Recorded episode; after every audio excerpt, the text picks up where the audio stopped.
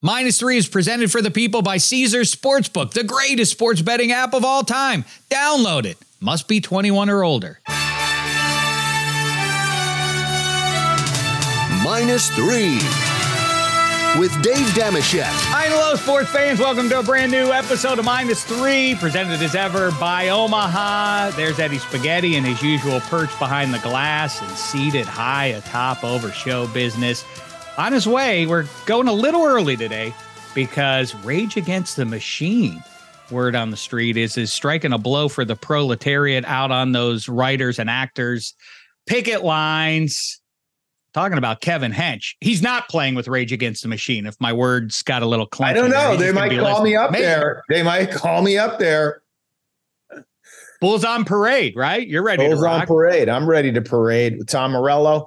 Um, you know, you get your kids off to school okay this morning? We did, and this all comes together neatly because Tom Morello is known to be a Chicago Bears fan, and we're going to dig in on the NFC North. The Chicago Bears are one of the four teams in that, so serendipity, and that leads us. Your question, Hench, leads us into our goat and goat of the week here. Every week we do it.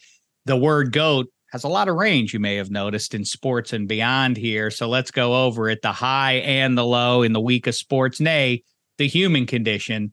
Um, Hench, you want to start us off here because I'm chomping at the bit and it does involve school. And I'm okay. All right. Well, um, My arch nemesis, school.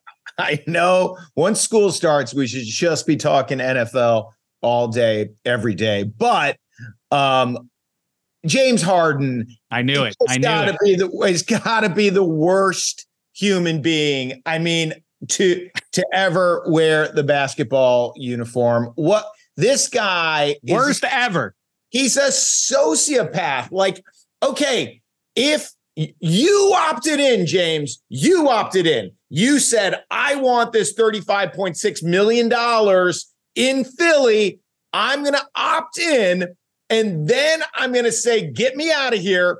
Hey, you, you just had the choice to test your value on the market, but you wanted their money, but you want to play elsewhere. So you opt in, demand a trade, you know, when now now you're on the market, right? So you you didn't want to test your actual value on the open market because you know you are a piece of who's not going to win an NBA championship. Everybody knows.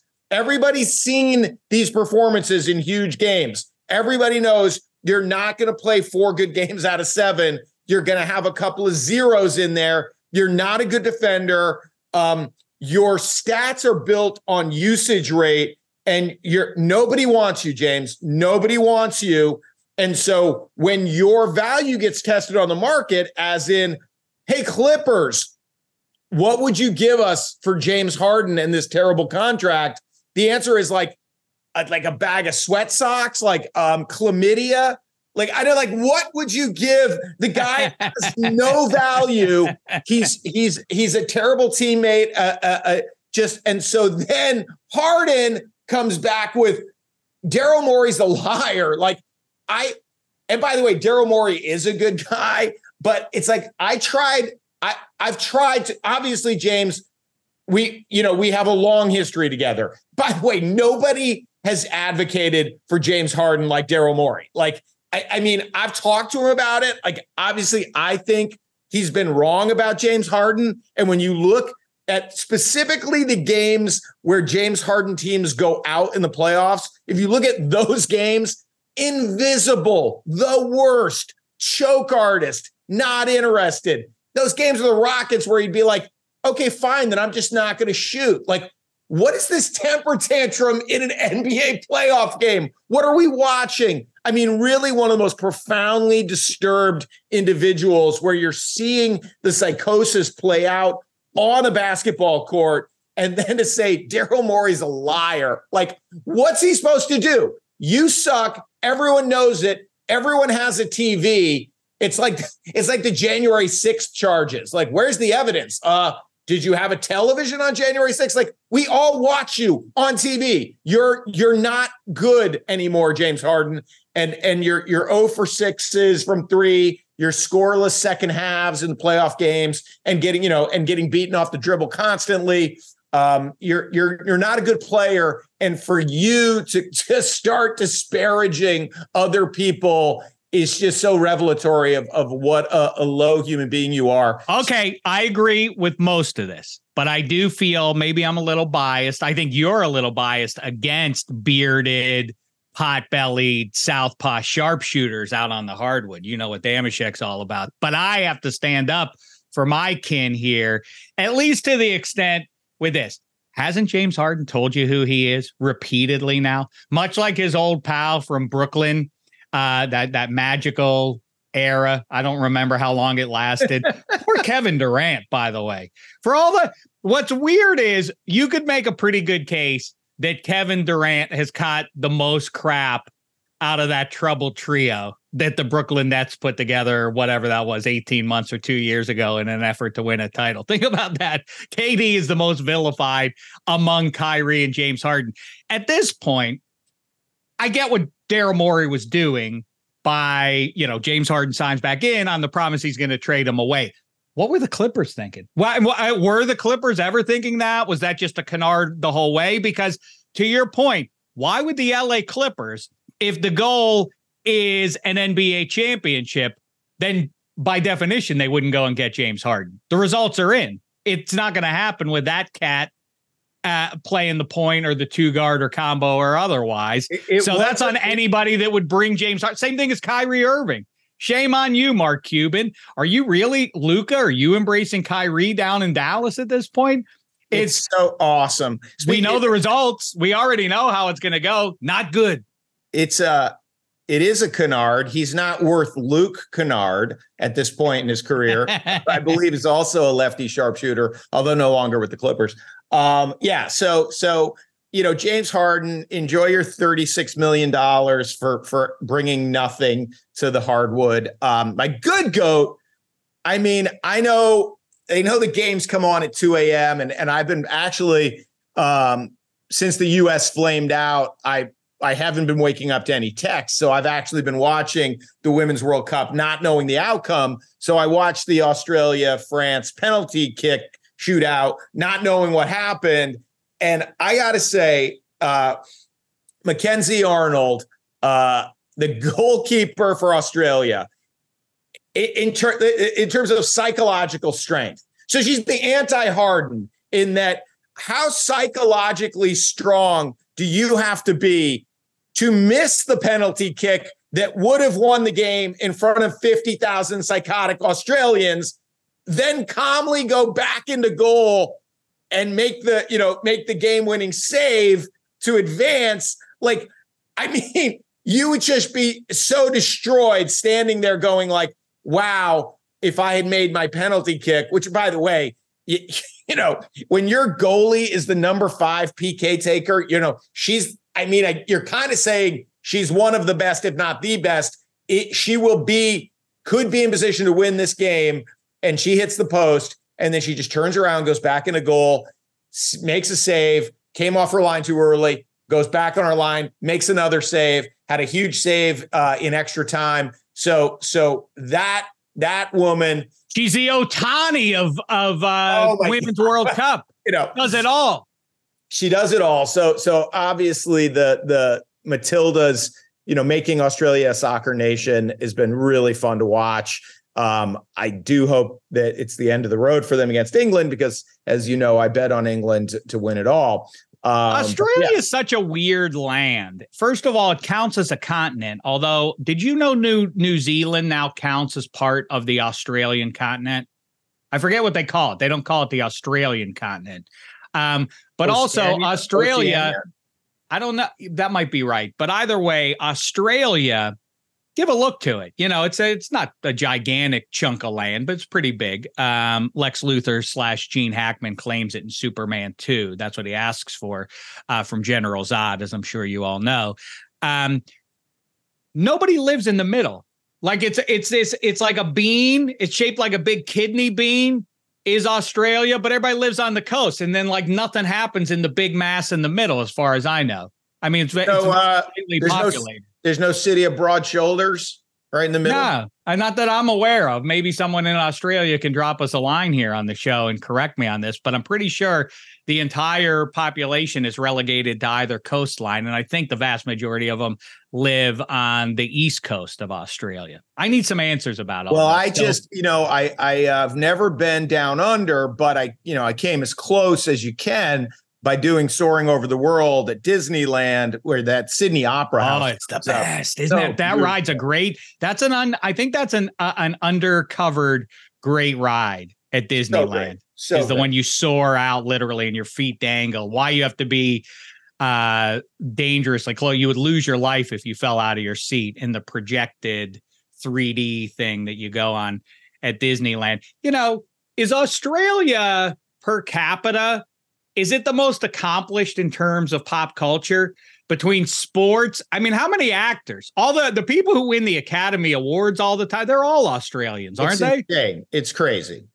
It's crazy. Continue. Maybe they should get a GOAT award here. Uh, Mel, uh, Russell Crowe, uh, Jackman, um, Cate Blanchett, Barbie, Naomi Watts, Barbie, uh, Heath Ledger. Is that it's it's it's insane. I think so. In uh, excess. Uh, Michael Hutchence. Give us a more a more uh, a more current band from Australia, Spaghetti, if there is one. No, oh, Wolfmother. Uh, okay, uh, maybe the trail goes cold there. Okay, never he, mind.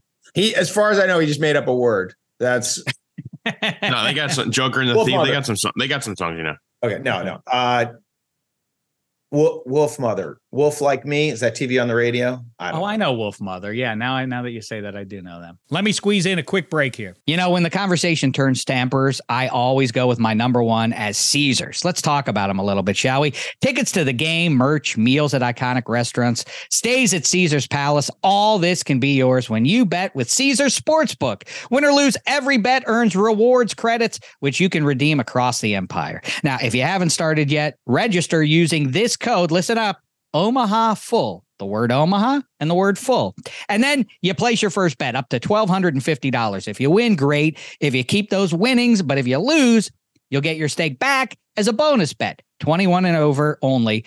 Offer valid and must be physically present in Arizona, Colorado, Illinois, Indiana, Iowa, Kansas, Louisiana, Massachusetts, Maryland, Michigan, New Jersey, New York, Ohio, Pennsylvania, Tennessee, Virginia, West Virginia, and Wyoming. New users and first $10 plus wager only. Must register with eligible promo code. Bet amount of qualifying wager. Returned only if wager is settled as a loss. Maximum bonus bet $1,250. Bonus bet expires 14 days after receipt. Tier credits and reward credits will be added to account within seven days after qualifying wager settles. See Caesars.com slash promos for full terms. Void where prohibited. Know when to stop before you start gambling problem. Arizona, call 1 800 next step. Colorado, Wyoming, Kansas, affiliated with Kansas Crossing Casino, call 1 800 522 4700. Indiana, call 1 800 9 with it. Iowa, call 1 800 bets off. Louisiana, call 1 877 770 stop. Licensed through Horseshoe, Bossier City, and Harrah's, New Orleans. Massachusetts, call 1 800 327 5050 or visit gamblinghelplinema.org. Michigan, call 1 800 270 7117. Illinois, Maryland, New Jersey, Tennessee, Virginia, West Virginia, Ohio, Pennsylvania, affiliated with Harrah's, Philadelphia. If you or someone you know has a gambling problem, crisis counseling and referral services can be accessed by calling 1 800 Gambler or West Virginia, 1 800 Gambler.net, New York, call 877 8 HOPE NY or text HOPE NY 467 369. This podcast is proud to be supported by Jets Pizza, the number one pick in Detroit style pizza. Why? It's simple. Jets is better. With the thickest, crispiest, cheesiest Detroit style pizza in the country, there's no competition. Right now, get $5 off any eight corner pizza with code 8SAVE. That's the number eight, S A V E. Go to jetspizza.com to learn more and find a location near you. Again, try Jet's signature eight corner pizza and get $5 off with code 8SAVE. That's the number eight, S A V E. Jet's Pizza. Better because it has to be.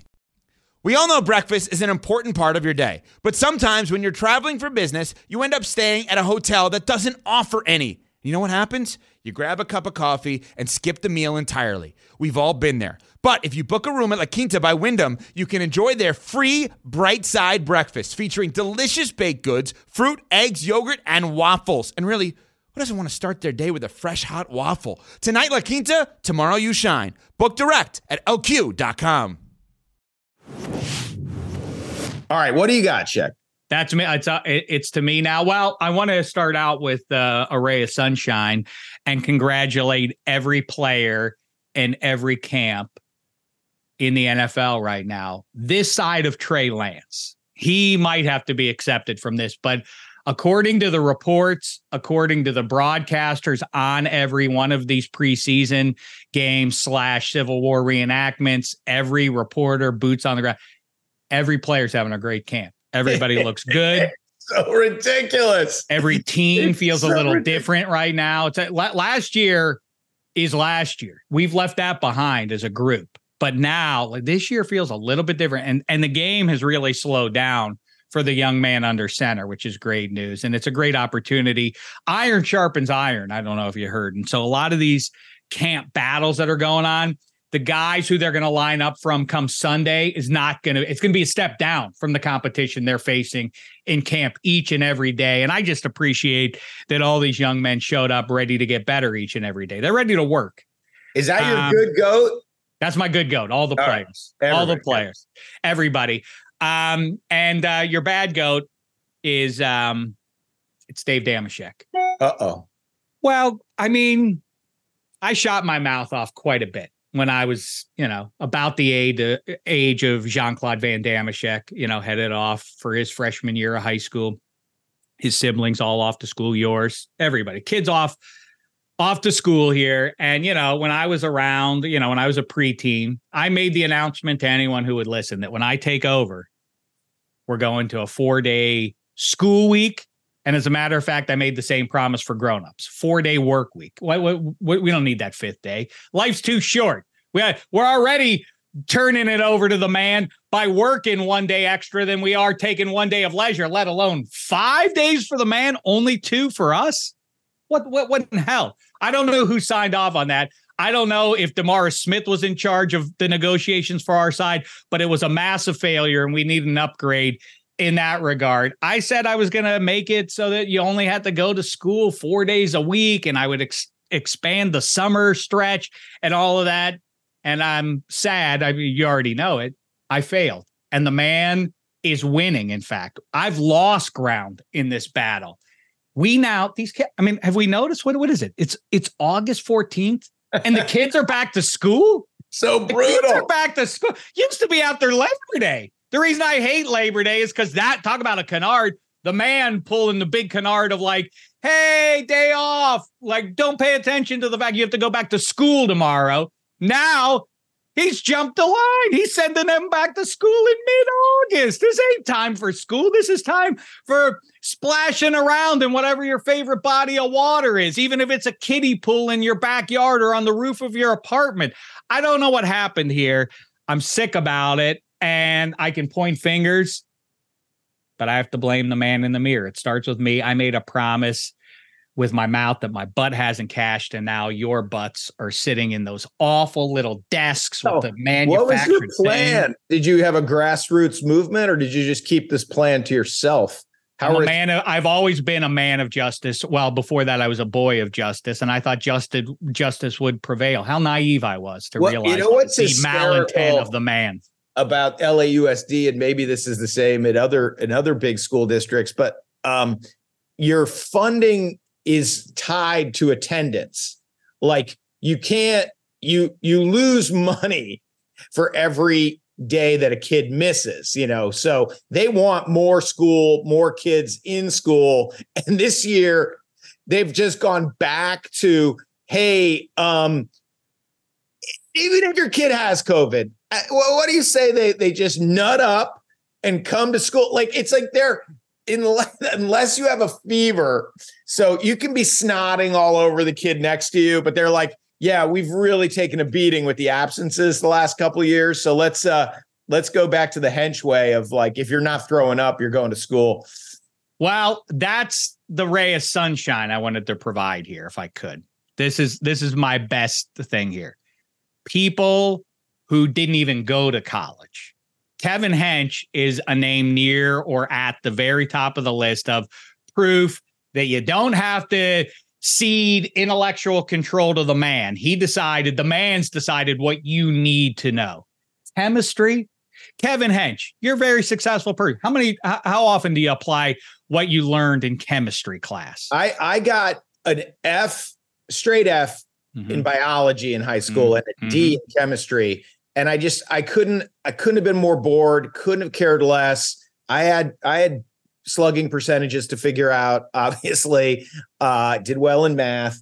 But so it's funny because my daughter Sophie is a sophomore in high school now. And, you know, she's kind of getting caught up a little bit in this, uh, got to get good grades, got to compete, got to, you know, I guess you got to go to college. Hmm. And I'm, and I, I think one of the things our brains do, it's like, you know, obviously there's a diagnosis and there's a, there's a pill for every condition now, but it's like what our brain is saying is like, hey, you're not interested in chemistry. You shouldn't, you're never going to be good at it because you're not interested in it. Ironically, so brain, your brain's chemistry is telling you you aren't interested in the other kind in, of chemistry. In the other kind of chemistry, in your brain's chemistry is not interested in knowing what's going on in your brain. So you should, you're only going to be good at stuff you're interested in. Nobody has able ever been able to just grind through it and become a great corporate lawyer with not caring about the law. Like, so it's like if your brain, you're you don't have ADHD, you have I don't give a that's what mm-hmm. we all have, right? I can't right. focus because I'm so bored. And so then, you know, happily, we all do have things we are interested in sports, music, you know, just let your brain go into those areas, comedy, and maybe you'll have a decent life. But this thing of like just trying to, you know, uh, convince yourself to right that this is a passion. Your passion is not failing. That's no way to go through life. Here's no here, so Hench has crawled through the 500 yards of school and come through clean on the other side. I'm not as clean, but still, I'm doing okay for someone who did not listen in chemistry or biology or my my personal bane, all math. All math after like multiplication tables. But, like uh, long Indiana, division on, it all sucks. Wasn't Indiana pretty competitive for an out-of-state kid or no?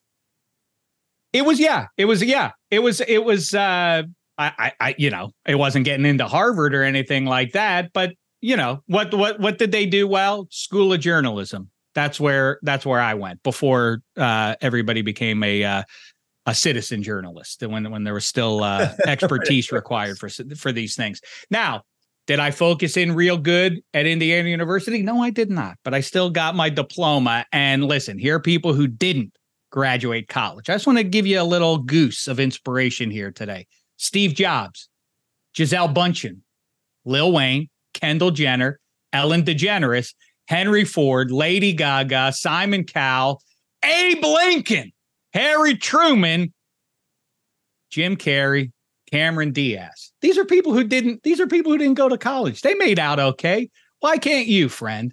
The Jason answer Bateman, is Jason in Bateman. the mirror. Oh, Jason, Jason Bateman. Bateman. Another one. Didn't graduate from high school. And if you are down in the dumps, and if that list doesn't boost your morale today, Here's another thing of all the gifts that football gives us every year, it is the distraction from chemistry and pre-calculus and all the rest of the crap that Hench just mentioned. That's exactly right. Don't feel bad when you're sitting in chemistry class and you start thinking about the NFC North and whether or not you think Jordan Love can uh, bridge the gap from Aaron Rodgers into into the new era here. That's fine. Think about that. That's, now, your, that's your future. Maybe if that's where your brain goes, maybe that's the truth. Right. Big, big, news in terms of college and uh, and football for for those of us here at the minus three because uh, boss man Peyton Manning going to be teaching classes at Tennessee. I don't know. Like I missed almost all my classes, but I would be front and center Professor Peyton Manning was teaching class. I, I don't know. He can't possibly be have like he's not going to teach every day. Was he? But it, what if it's a chemistry class? I'd now walk, you going. I'd walk out on him. Uh, Boring. he just, but it, it's going to be, you know, it would be diabolical if they don't tell the students which ones he's going to pop up in. So you have to go to a mall Mm. To make sure, you know, imagine missing that class. Like, oh, that today was a Peyton Manning day. Um, pretty, Is he pretty great? Is he? Do you think he's grading the papers himself, or does he make Eli do that, or how does that work? Probably makes Horowitz do it, right? I'm guessing. Given- Yeah, That makes sense. That makes sense. Anyway, the only this is this these are dark times. I don't have uh, a magic bullet to make it all right. School sucks. You have to go. I've been I've been coached by the way by multiple women close in my life and parent and mothers to to my many children. They say like, "Can you stop telling the kids about how you didn't like school? That's not helpful. It's good if they like it. You know, it's good." I'm like, "You're right. I should. I should spin that it's it's it's a requirement that you attend. I can't get you out of it. I'm sorry. I failed, kids. Football hasn't failed you, though. Turn your gaze there. At least it distracts you from the ugly reality that is school each and every day. Eddie Spaghetti, go ahead. Well, this is uh, beautiful because both of my goats relate to school and grades. Um, I'm going to start with my bad goat here, and I think uh, Hench, you're, I, I have a feeling you've been aware of this too for the last couple of weeks.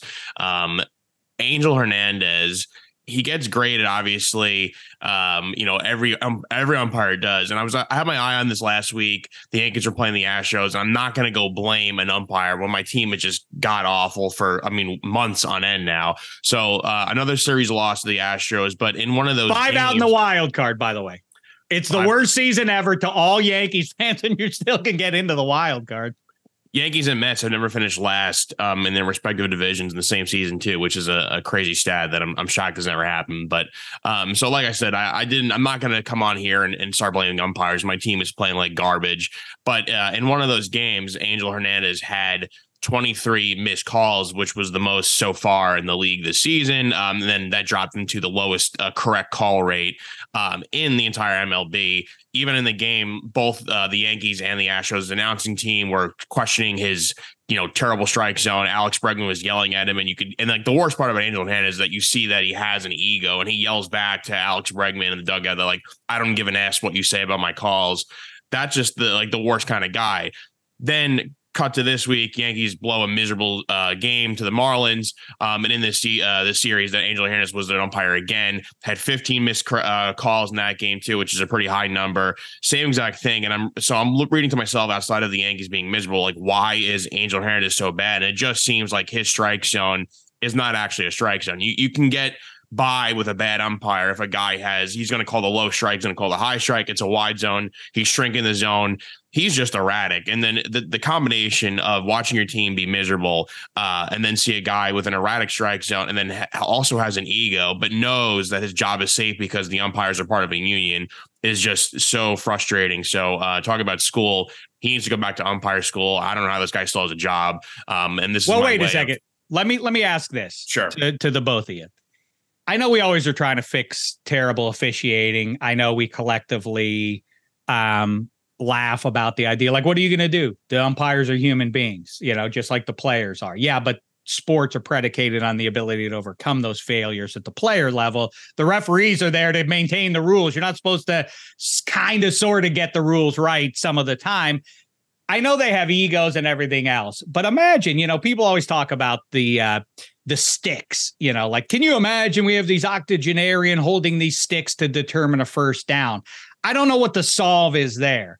But for a baseball umpire, you know, just as Jose Altuve and his pals were banging garbage can lids, couldn't there be a buzzer in their things that like that was in the strike zone or that was not in the strike zone that buzzes on their butt so they don't embarrass? I mean, talk about the hi hat. Talk about the snowing of society to be like, we all can see. You say, do you have the videotape? We can all see literally whether or not it's a strike or not. And yet we, we have to accept one person's opinion. Like, nope, that's not how I saw it. Like, well, what are we going to do? It is, I mean, that this goes on, it's almost become uh rhetorical that we keep saying these things. And so it just at this point now seems like it falls on deaf ears. But For real, that box shows you when the ball goes into it or not. What are we doing? But How is that not the so definitive answer at this point? What's so crazy about Angel Hernandez, who, who by the way, like the Live Tour, we should remember once a month to just talk about how terrible Angel Hernandez. Um, so I think, you know, obviously anyone who's ever seen any velocity of live pitching with any movement, and like I'm talking like American Legion level, you you can't, you're like, it would be hard to call balls and strikes. Like that's a hard job that Angel Hernandez is terrible at. The playoff game where he missed three calls at first base, I mean, that's not hard to see if the ball got there before the foot, and he can't do that part of the job. So, of course, he can't call balls and strikes. It's way harder than other parts of the job that he's terrible at. Now, all would be forgiven of the, the execrable Angel Hernandez if when he yelled to the dugout, he was like, Hey, get off my back. You know my record. You know I'm terrible at this. what did you think was going to happen? You're just being mean to me now. mean? You're literally picking on a disabled kid. That's what you're doing right now by yelling at me. I don't know the strike zone. It's well established. I love that when the announcers always go, "Hey man, all the players want is consistency." No, no, they actually want you to call balls and strikes as they're determined by the strike zone. They don't seem to be any more comfortable I in the ninth inning with a missed call than they are in the first inning. So I don't know that I agree play by play, man. It's hysterical that he mentioned Angel Hernandez because as Spaghetti knows, Laz Diaz had an even worse game um, in terms of distance that the pitches were missing. Ironically, Aaron Boone gets thrown out on a pitch that was a strike, but you know it. It's not. It- Laz Diaz was doing his Eric Gregg impression, which is like, "Hey man, I'm consistent. Eight inches outside is a strike." Wow. Thank you for the consistency. You've ruined the game. It, it, these guys cannot go up to the plate and have a decent at bat with your strike zone. Um, and look, as somebody who desperately doesn't want his job taken away by AI, uh, that we've been watching tennis for a long time, and uh, the the the one millimeter out. We, we we don't need to go through this anymore. We don't need Angel Hernandez to be ruining baseball games. That that science is pretty pretty solid. Yeah, and that's exactly the, the cherry on top is that we're in the era, we're in the pitch clock era, we're on the review uh, if it was a home run or not era, and then you're going to have a, an umpire who's this brutal. It's like you just like leading the case of why we should have uh, a robotic umpire here. So and then to gonna ra- funny because he's in he's protected by a union, uh, and I'm you know as you know member of union, pro union. But it's it's gonna be bad when all the members of that union lose their jobs because of Angel Hernandez. Like, uh, what do you mean there's no home plate umpire anymore? Yeah, well, Angel, talk to your buddy, talk to Angel Hernandez. It just got so bad we had to go to the robots.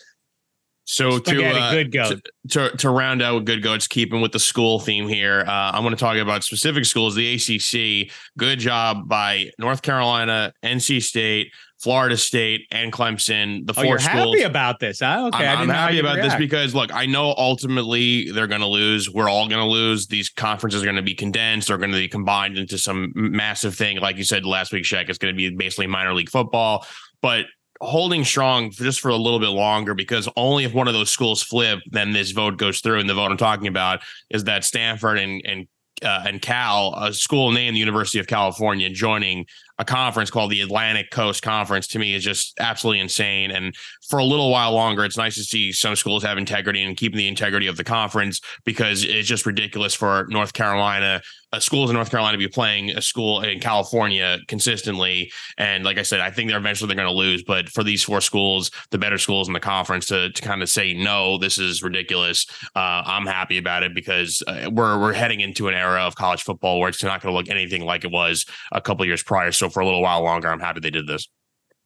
I guess that makes sense. I just feel bad. Well, I you know what it is. It's uh, esprit de corps. I'm I'm worried that my Pitt Panthers are about to suffer the fate that Cal and, and Stanford have suffered, which is to be without a conference. And what happens to those teams and how that resolves itself, I'm not exactly sure. I, I, I are there going to be 25, 30 relevant college or traditionally relevant college football teams just on the outside and what their schedules are going to look like. All that stuff feels completely up in the air. Or is it clear that they will land in, I don't know, the Big 12? Will there be ultimately four conferences? It really does feel like it's going to be maybe two conferences, which is the best bet for Cal, Stanford, Pitt, and those like second tier, third tier kind of programs. But boy, it's hard to invest and get excited about your program if you're not one of the heavyweights right now because who knows what where it's going to be in two years right? Well yeah i mean i think uh, the the what's the the tricky part of that is they form a con like teams that get left out and they form even like a secondary conference is like what are we doing now with the automatic right. college football playoff bid. So that this entire system we just implemented not so long ago is now going to have to be rewritten again because of the differentiation in these conferences or whatever the, the end result is. So I mean we're we're right now in a stance where it's like we don't know what it's going to look like even three years on the road. So it's like I I said it last week too. It was like I I'm excited for college football, but part of me feels like it lost a little bit of its luster. I'm like not as excited because it's going to be ch- ever changing. Well, foreseeable future. Right. Well, Hench, you just said you're a union guy, proletarian, all of that.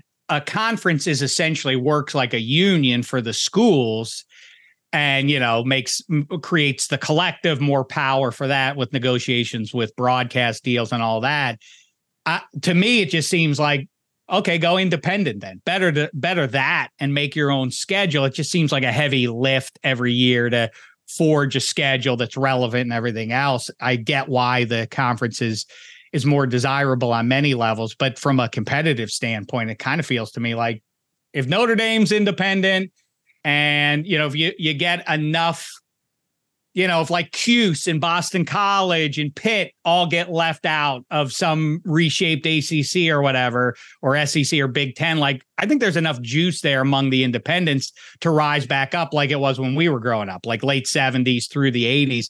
Independence had plenty of value. The U, as a matter of fact, wasn't in a conference until what, 90 ish, thereabouts? It's it's hard to think of any entity um, post Civil War that's less union like than college football. They literally paid the labor zero. That's so true. It's like, all right, it's not a perfect zero? analogy. How about zero? What if we give them a meal card? How about a book? it's so insane. But I will say, Spaghetti, are you are you and the missus talking about kids? What's your plan? Uh, you know, you, you got to be a dad at some point. Uh, definitely. We're still at the planning the wedding stage. The kids talk has been tabled uh, okay, for the okay. foreseeable future. So yeah. what you this is good though because what you're going to find when you have kids is you can't spend 20 consecutive Saturday and Sundays ignoring your family. So you ultimately have to choose to bail on one of those two days.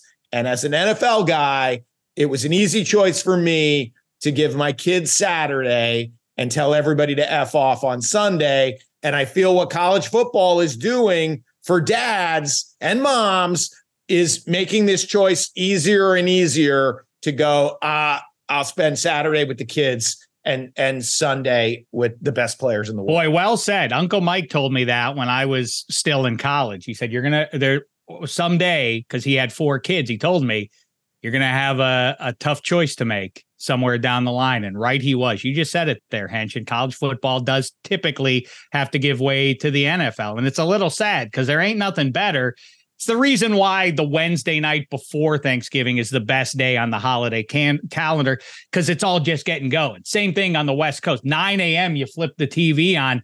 There's college football ready to go. You're right at the front end of the whole weekend of football. And it's sad. You have to give it up because it doesn't feel like it matters as much. Sad. Um, but let's, so let's talk NFL since let's do it. You ready to move on there, spaghetti? And now a quick break. 10 seconds on the clock. How many things can you name that are always growing? Your relationships, your skills, your customer base. How about businesses on Shopify? Shopify is the global commerce platform that helps you sell at every stage of your business from the launch your online shop stage to the first real life store stage, all the way to the did we just hit a million orders stage, Shopify's there to help you grow. Sign up for a $1 per month trial period at Shopify.com slash network. All lowercase. Go to Shopify.com slash network now to grow your business. No matter what stage you're in. Shopify.com slash network. With everyone fighting for attention, how can your business stand out and connect with customers? Easy. Get Constant Contact. Constant Contact's award winning marketing platform has helped millions of small businesses stand out, stay top of mind, and see big results fast. Constant Contact makes it easy to promote your business with powerful tools like email and SMS marketing, social media posting, and even events management. With Constant Contact, you'll reach new audiences, grow your customer list, and communicate more effectively to sell more, raise more, and fast track growth. Don't know much about marketing? No sweat. Constant Contact's writing assistance tools and automation features help you say the right thing at the right time every time. Plus, you can send with confidence, knowing your emails are actually reaching your customers thanks to Constant Contact's best in class 97% deliverability rate. Tackle any challenge with Constant Contact's expert live customer support. Plus, everything's backed by their 30 day money back guarantee. So get going and start growing your business today with a free trial at constantcontact.com. Just go to constantcontact.com right now. Constant Contact, helping the small stand tall. ConstantContact.com. Luckily, this won't air until after I've I've hung out with Tom Morello because I've got some thoughts on his Bears. Ooh, I think you and I park our cars in the same garage based on that. Let me just say That very quickly. sounds- every time you say that, it sounds sexual. I don't I don't like that. Can you can we park our car in separate garages and but still agree?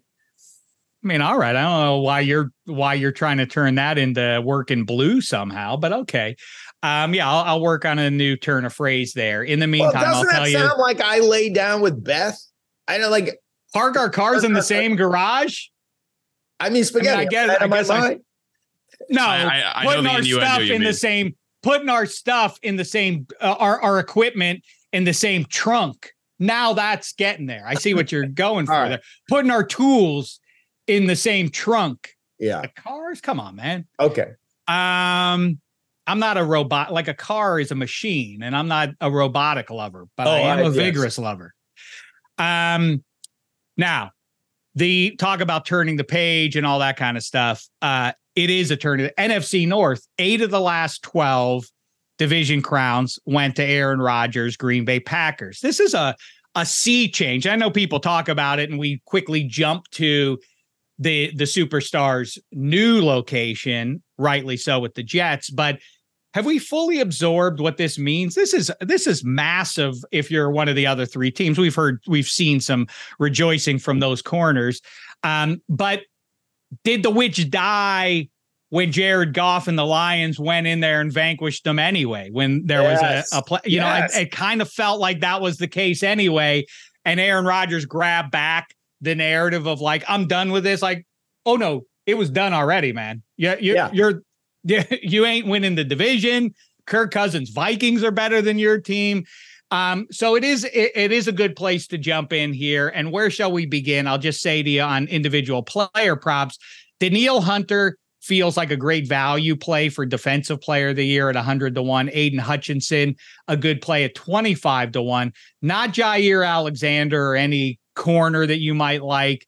Um, he's at 15 to 1. If I am reading it correctly, that is the top uh, secondary member available to you for de- defensive player of the year um, offerings among NFC North players, but eight out of the last nine defensive player of the year awards have gone to sack masters, whether it's Aaron Donald coming at it from tackle or TJ Watt from the OLB edge slot, Khalil Mack, JJ Watt uh, got two in a row at the start of this run here. Nick Bosa got the most recent one. Stephon Gilmore is the exception to the rule a few years ago. You remember that one, Hench. So I would say if you're looking for a good play here in this division, start with the pass rushers. And I just gave you the two best probably uh, on the board there. Now, any thoughts on that one, Hench? Um, well, as you know, uh, I, I'm a Goff guy. I I believe in Jared Goff. I believe he's been unfairly maligned. And so you mentioned the game,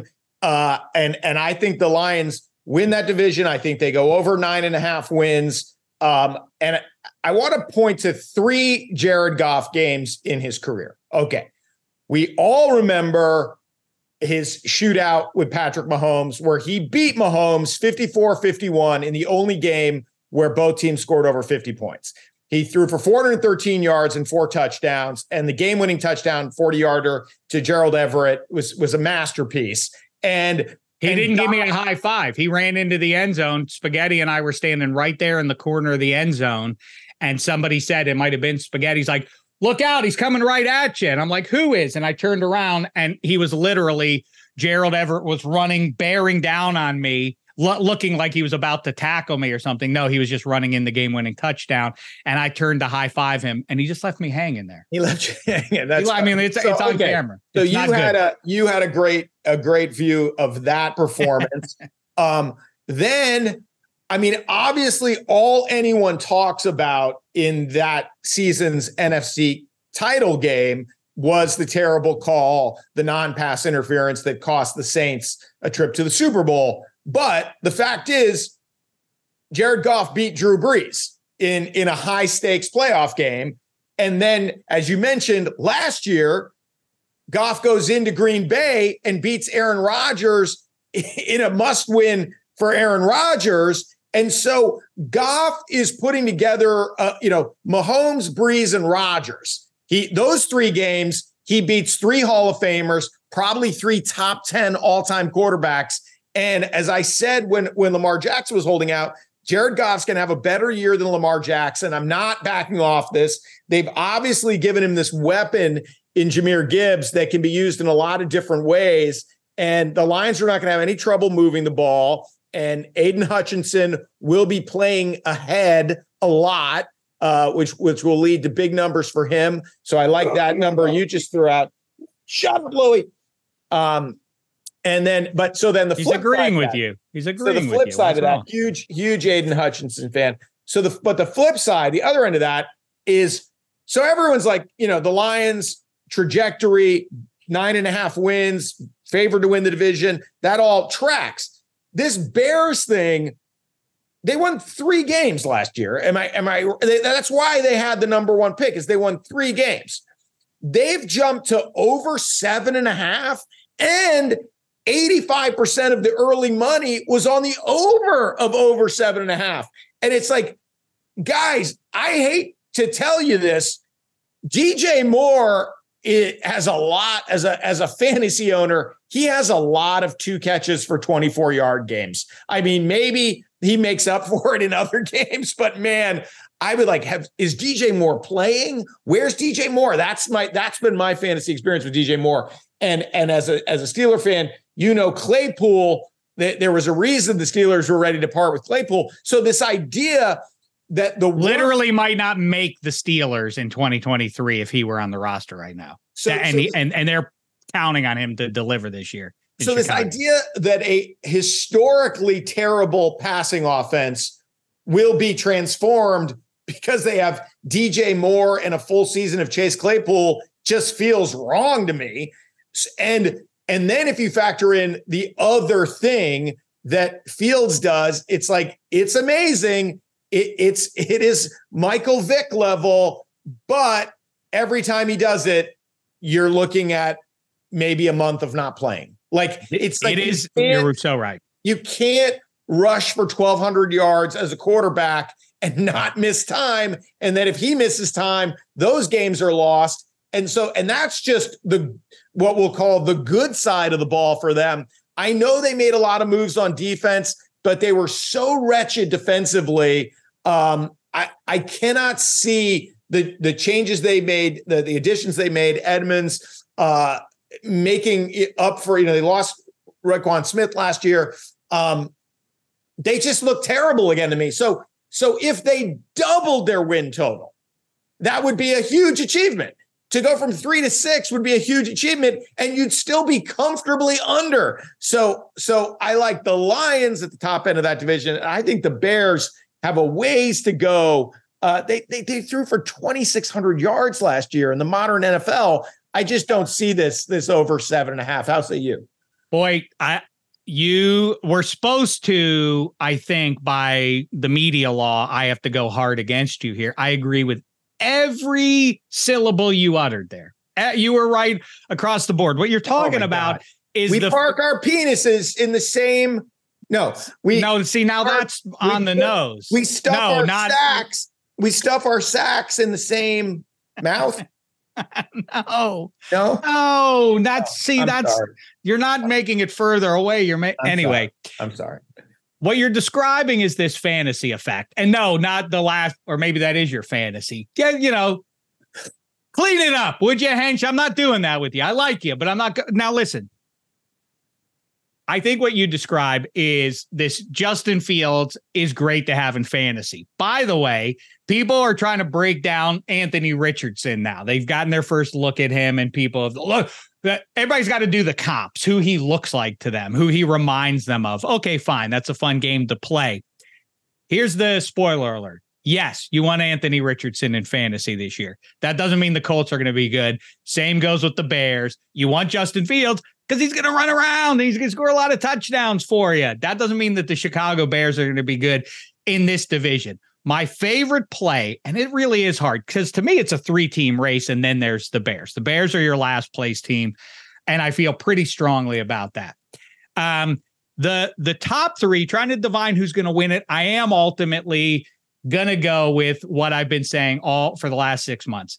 If you don't have Mahomes or Justin Herbert or Josh Allen um, or Joe Burrow, then the the order of the day is bully ball. Every team, I mean, look around the league. This is what everybody's trying to do. And the Lions were doing it a year ago. They are loaded up on the offensive line. It's hard to imagine with Ben Johnson for all the talk about the rah rah uh, head coach Dan Campbell doing the burpees with his teammates and having a chaw and all that crap and all the coach speak he does. Ben Johnson's the star of that coaching staff. And with the pieces that they have, that offensive line, the trick for Jared Goff or anyone else, it's not a coincidence that he was good with the Rams, then he was bad with the Rams, then he was bad with the Lions, but now he's good with the Lions, is what I always say if you are one of the 32 human beings who throws the football best on the planet Earth, give that guy an extra beat and he will succeed, especially with the weapons that Jared Goff has. So I'm going to take the Lions here um, to just, if nothing else, shoot it out. And they are much improved defensively, especially on the back end. So I'm going to give it to them. My favorite pl- as my division at plus 120 and my division winner. But my favorite play is the Vikings to make the playoffs at plus 110. They they have a knack of getting in. I think Kevin O'Connell is weirdly obscured his first season. What he did there with Kirk and company, that was an imperfect roster. I I like what they did in the offseason here, mostly resolving some of their contractual stuff. Jordan Addison is the number two, probably feels almost like an upgrade to Adam Thielen, not the denigrate Thielen, but at this point, I think Addison is a number two, is going to get a lot of favorable coverages. He's going to make his hay. Um, so I like the Vikes to get in there. And I I like the Packers quite a bit here. I think Jordan Love's going to be good. I was almost going to pick them to win the division. I'm backing off of that ever so slightly as even the Packers lean in hard, and I really think they will into bully ball. This is going to be the NFC North of your youth. The Norris division, as Chris Berman and others talked about. Now, uh, look, you, you you got the Chicago Bears, you got the Detroit Lions, you got the Minnesota. Look, the NFC North plays blood and guts football. Back on the blitz. Um, so It's Vikings so crazy because we're really oiling up each other's bodies in the same garage here. Did I, did I get that right? I think you're right. Okay. But I mean, like Kirk Cousins, I like to make fun of him too. I mean, we all like to have our laugh. I think I think it's been a winning turn for him on quarterback, the the the great documentary series. Um, I think people like him a lot more than they did probably a month or two ago.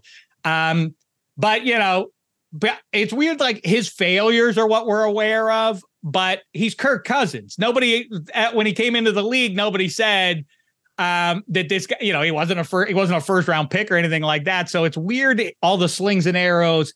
He's taken, he should be really much more of an inspirational tale, right? He's a third round pick. It was drafted to be RG3's backup way back when. And here he is all these years later. RG3's been a broadcaster for years.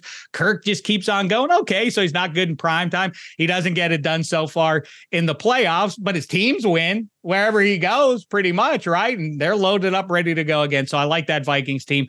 I like the Packers, but I gave you the ones I'm more confident in. Lions to win the division, Vikes to make the playoffs. Eddie Spaghetti, how say you? To me, this is very simple. Um, the best quarterback in the division is Kirk Cousins. The best overall player in that division is Justin Jefferson. What did the Vikings do in the draft? They made their strength even stronger. Like you said, Hench, uh, Jordan Addison is a huge upgrade over this stage of Adam Thielen. And I do think about the days when Cousins had the Thielen Diggs combo, and I think this is going to be a significantly better version of that. Um, they still have some great players in defense, Harrison Smith, Danielle Hunter. So uh, I like the Vikings at plus three hundred to to win the division. I like the Vikings to go over their eight and a half win total here. And Jordan Addison for me is a home run pick plus eighteen hundred on Caesars right now to win Offensive Rookie of the Year. So I'm I'm all oh on fun that. one. I So- see. I would I would actually go. Oh, and by the way, I counted those up. I think it's it's a mix of the skill positions. Three QB over the last decade, three QBs have won offensive uh, rookie of the year. I think three running backs and four wide receivers. So you know, go for it. When you hear the buzz, like, hey. That right guard is really dominating down there in blankety blank. Like that guy's not going to win offensive rookie of the year. So don't waste your money.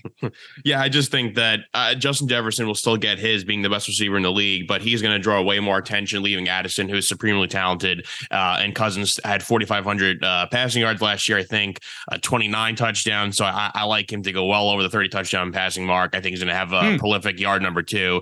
Uh, they're just going to they're going to be a sling it offense, like Kevin, like I you said before. Kevin O'Connell's seems to you know have some a good relationship, some magic with him, as we saw in the the quarterback documentary. And I I do like Cousins to to make to bring this team to the playoffs. I'm not really buying into uh, the Jordan Love in year one thing. And I, the the reason why I'm feeling pretty confident about the Vikings is I sort of feel like the Lions last year were playing a little bit above what they really are. And the thing that scares me the most with Jared Goff is his split stats.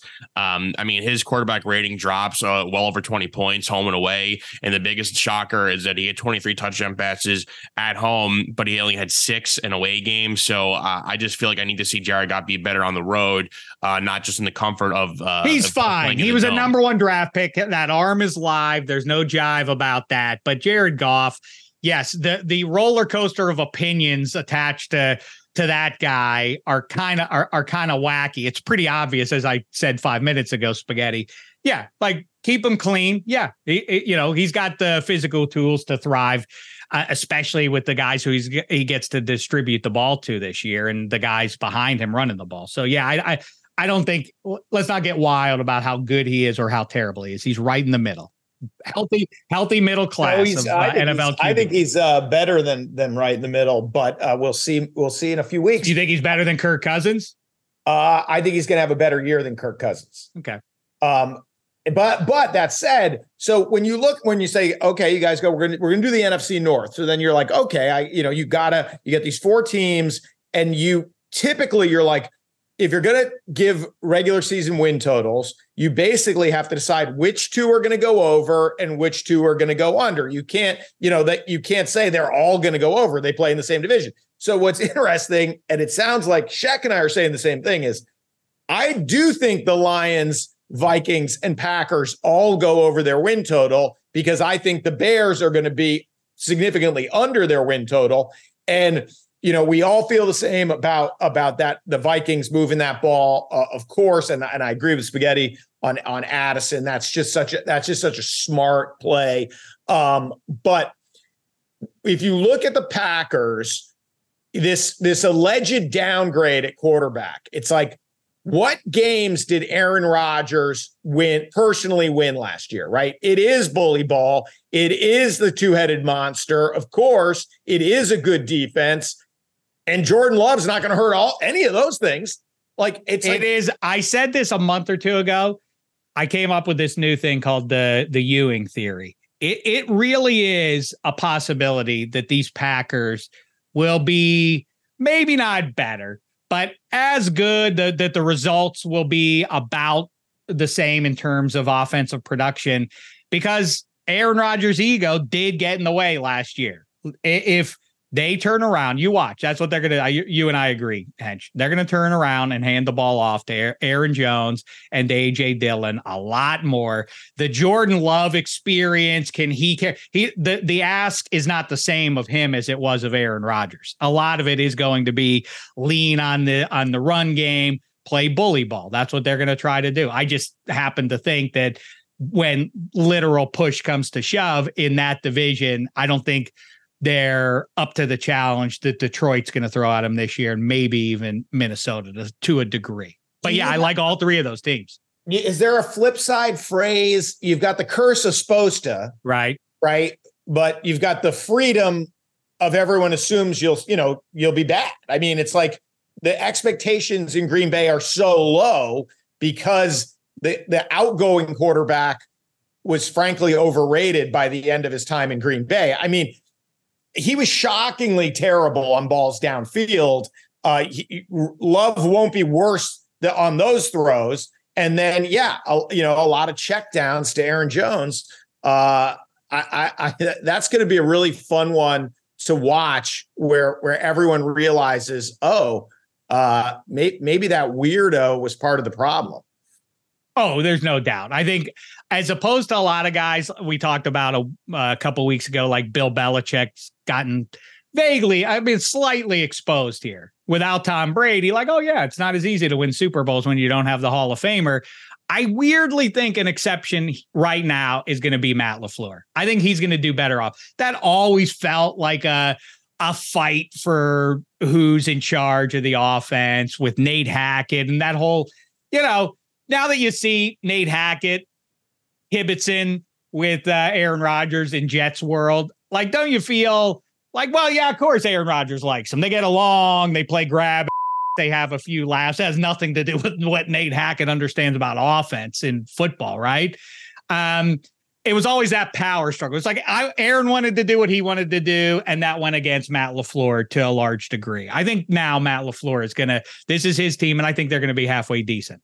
And by the way, it doesn't mean uh, at the same time that the Packers were denigrated for taking Jordan Love by their star QB. We were celebrating Kyle Shanahan and John Lynch, who rightly we, we deserve to be praised for striking almost every note correctly, except for drafting Trey Lance. What the hell happened there? We, I mean, that's we'll talk about that one when we get to the NFC West. But I really like it's all probably going to balance out the scales of justice. They took Brock Purdy as Mr. Irrelevant, uh, which makes up for the absolute atrocity of the Trey Lance pick. It's really weird that they screwed that up the way they did. But in the meantime, Jordan Love doesn't have to be the main man there, not in 2023. And I think that Matt LaFleur and the rest of the organization is anxious to show that to the world. I think, I mean, keep in mind, doesn't mean that front offices are always right. Witness Shanahan and John Lynch with Trey Lance.